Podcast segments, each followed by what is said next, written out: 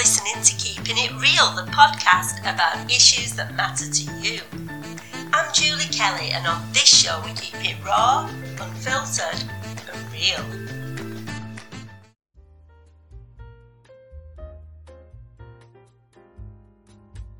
Hi, and welcome to today's episode of Keeping It Real.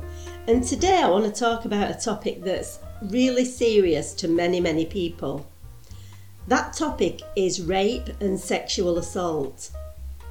Now, in this podcast, you're going to hear things that will completely blow your mind, but it'll also raise questions as well. And that's what these podcasts are about. Now, first of all, before I carry on, I'm going to give some statistics. And these are the crime statistics of England and Wales. Now, it was estimated that 1.1 million adults aged 16 years and over experienced sexual assault in the year ending March last year, that's 2022. So it's not that long ago, is it? And that was 798,000 women and 275,000 men. In a whole country, that doesn't sound a lot, but those figures are astronomical, aren't they? What this equates to is a prevalence rate of approximately 2.3% of adults. Now, of them, 3.3% were women and 1.2% were men. And what the research shows in these statistics is that unwanted sexual touching was the most common type of sexual assault around this time in adults. And that was compared with rape, which was 0.3%. But nevertheless, those statistics are worrying. Now, I'm giving you these statistics for a reason because we do know that many, many people suffer from sexual assault and rape, both as children and as adults.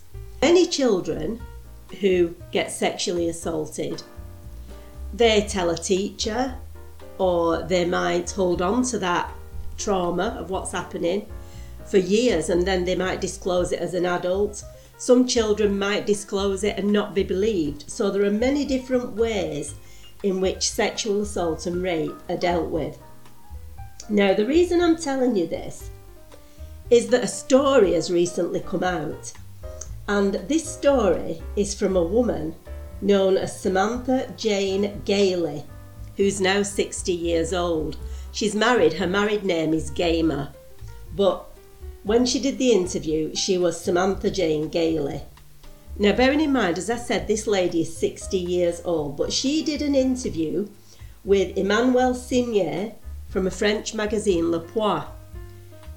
When she was being interviewed, she has disclosed that she was drugged and raped by the well known film director Roman Polanski. Now, many of you listeners will have heard of Roman Polanski even if you haven't heard of him in the films, you will have heard of him because sadly, around the time of Charles Manson and his disciples, his girlfriend Sharon Tate was murdered whilst carrying their unborn child. So he was well known around that time as well. But his association with Charles Manson was purely because he was the partner at that time of Sharon Tate, nothing more than that. But this woman, Samantha Jane Gailey, said in an interview that she was, well, what she said was that she was just partying down.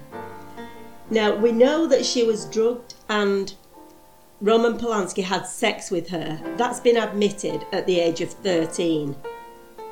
And people were saying, well, that's rape, which it is rape because she's a child, she wasn't accountable for anything, she couldn't make a decision about consensual sex, and so it was rape.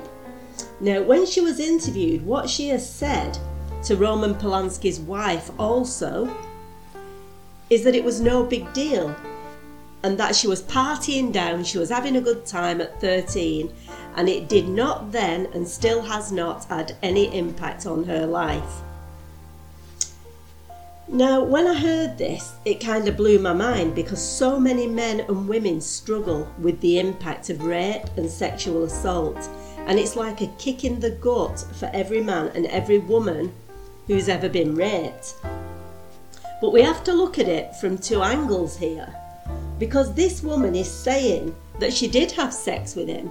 She did have sex with Roman Polanski and she was 13, she was just a child. But she said she knew what she was doing, she was partying, she was having a good time, she was willing to have sex with him. And like I said, she used the words, it was no big deal. And she has said that it never affected her then, and it certainly hasn't affected her into adult life. So, what do you think of that? I mean, there are going to be people listening to this podcast who have been raped and sexually assaulted. You might be dealing with the impact of that right now. I don't really want the podcast to become a debate about how should one, how someone should and shouldn't feel when they've been raped or sexually assaulted because we're all very unique in the way that we deal with situations and deal with our emotions, aren't we? But it did raise some questions for me.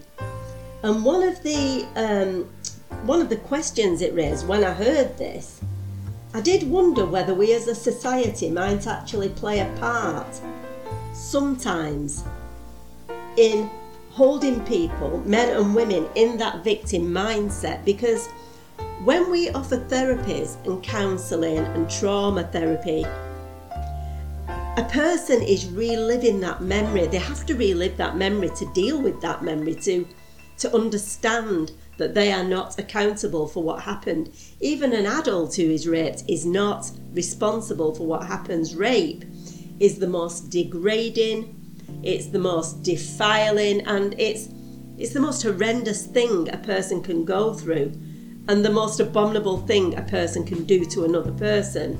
It's invasive, isn't it? It strips mentally and physically from a person. But when an incident happens, it's quite clear that when we go through a traumatic event, whatever that may be, after that event finishes, whether it's rape, whether it's a fight, whether someone is murdered, when that is finished, that event ends. But it is the trauma memory that a person carries with them that is the problem because that memory keeps reliving itself. So, do services who offer therapy who offer counselling, who offer a, a, safe arena for someone to really think about and look at what has happened to them. Do services play a part in keeping someone in victimhood when they keep replaying that memory over and over and over? I'm not here to say yes or no, but what's clear is that this woman and I've no reason from looking at the interview and hearing it on the radio and on the news. I mean, it is big news. It's not something that I've just read somewhere. It's been on the radio. It's it's happened.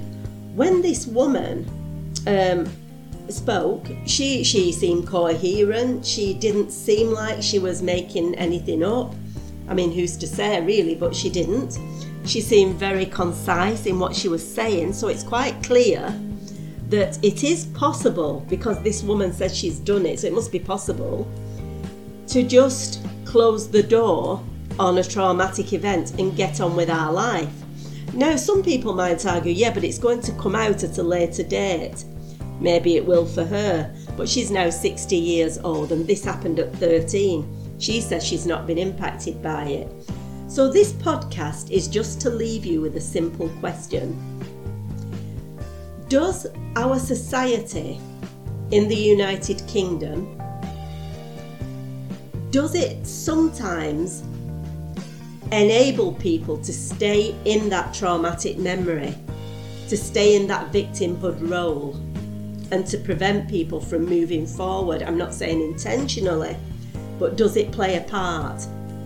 Maybe you're someone that has been raped and sexually assaulted and walked away from it unscathed Maybe you're someone who's gone through therapy and benefited from it.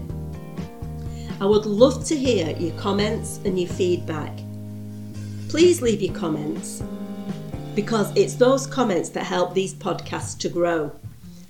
You've been listening to Keeping It Real, and of course, these podcasts are raw, unfiltered, and real. We don't hold anything back and we do discuss topics that other podcasts might shy away from. Again, my name's Julie Kelly. Please like, share, and comment, and if you can, please subscribe to my podcast channel over on Apple Podcasts. I'll be back soon with another topic, but for now, bye.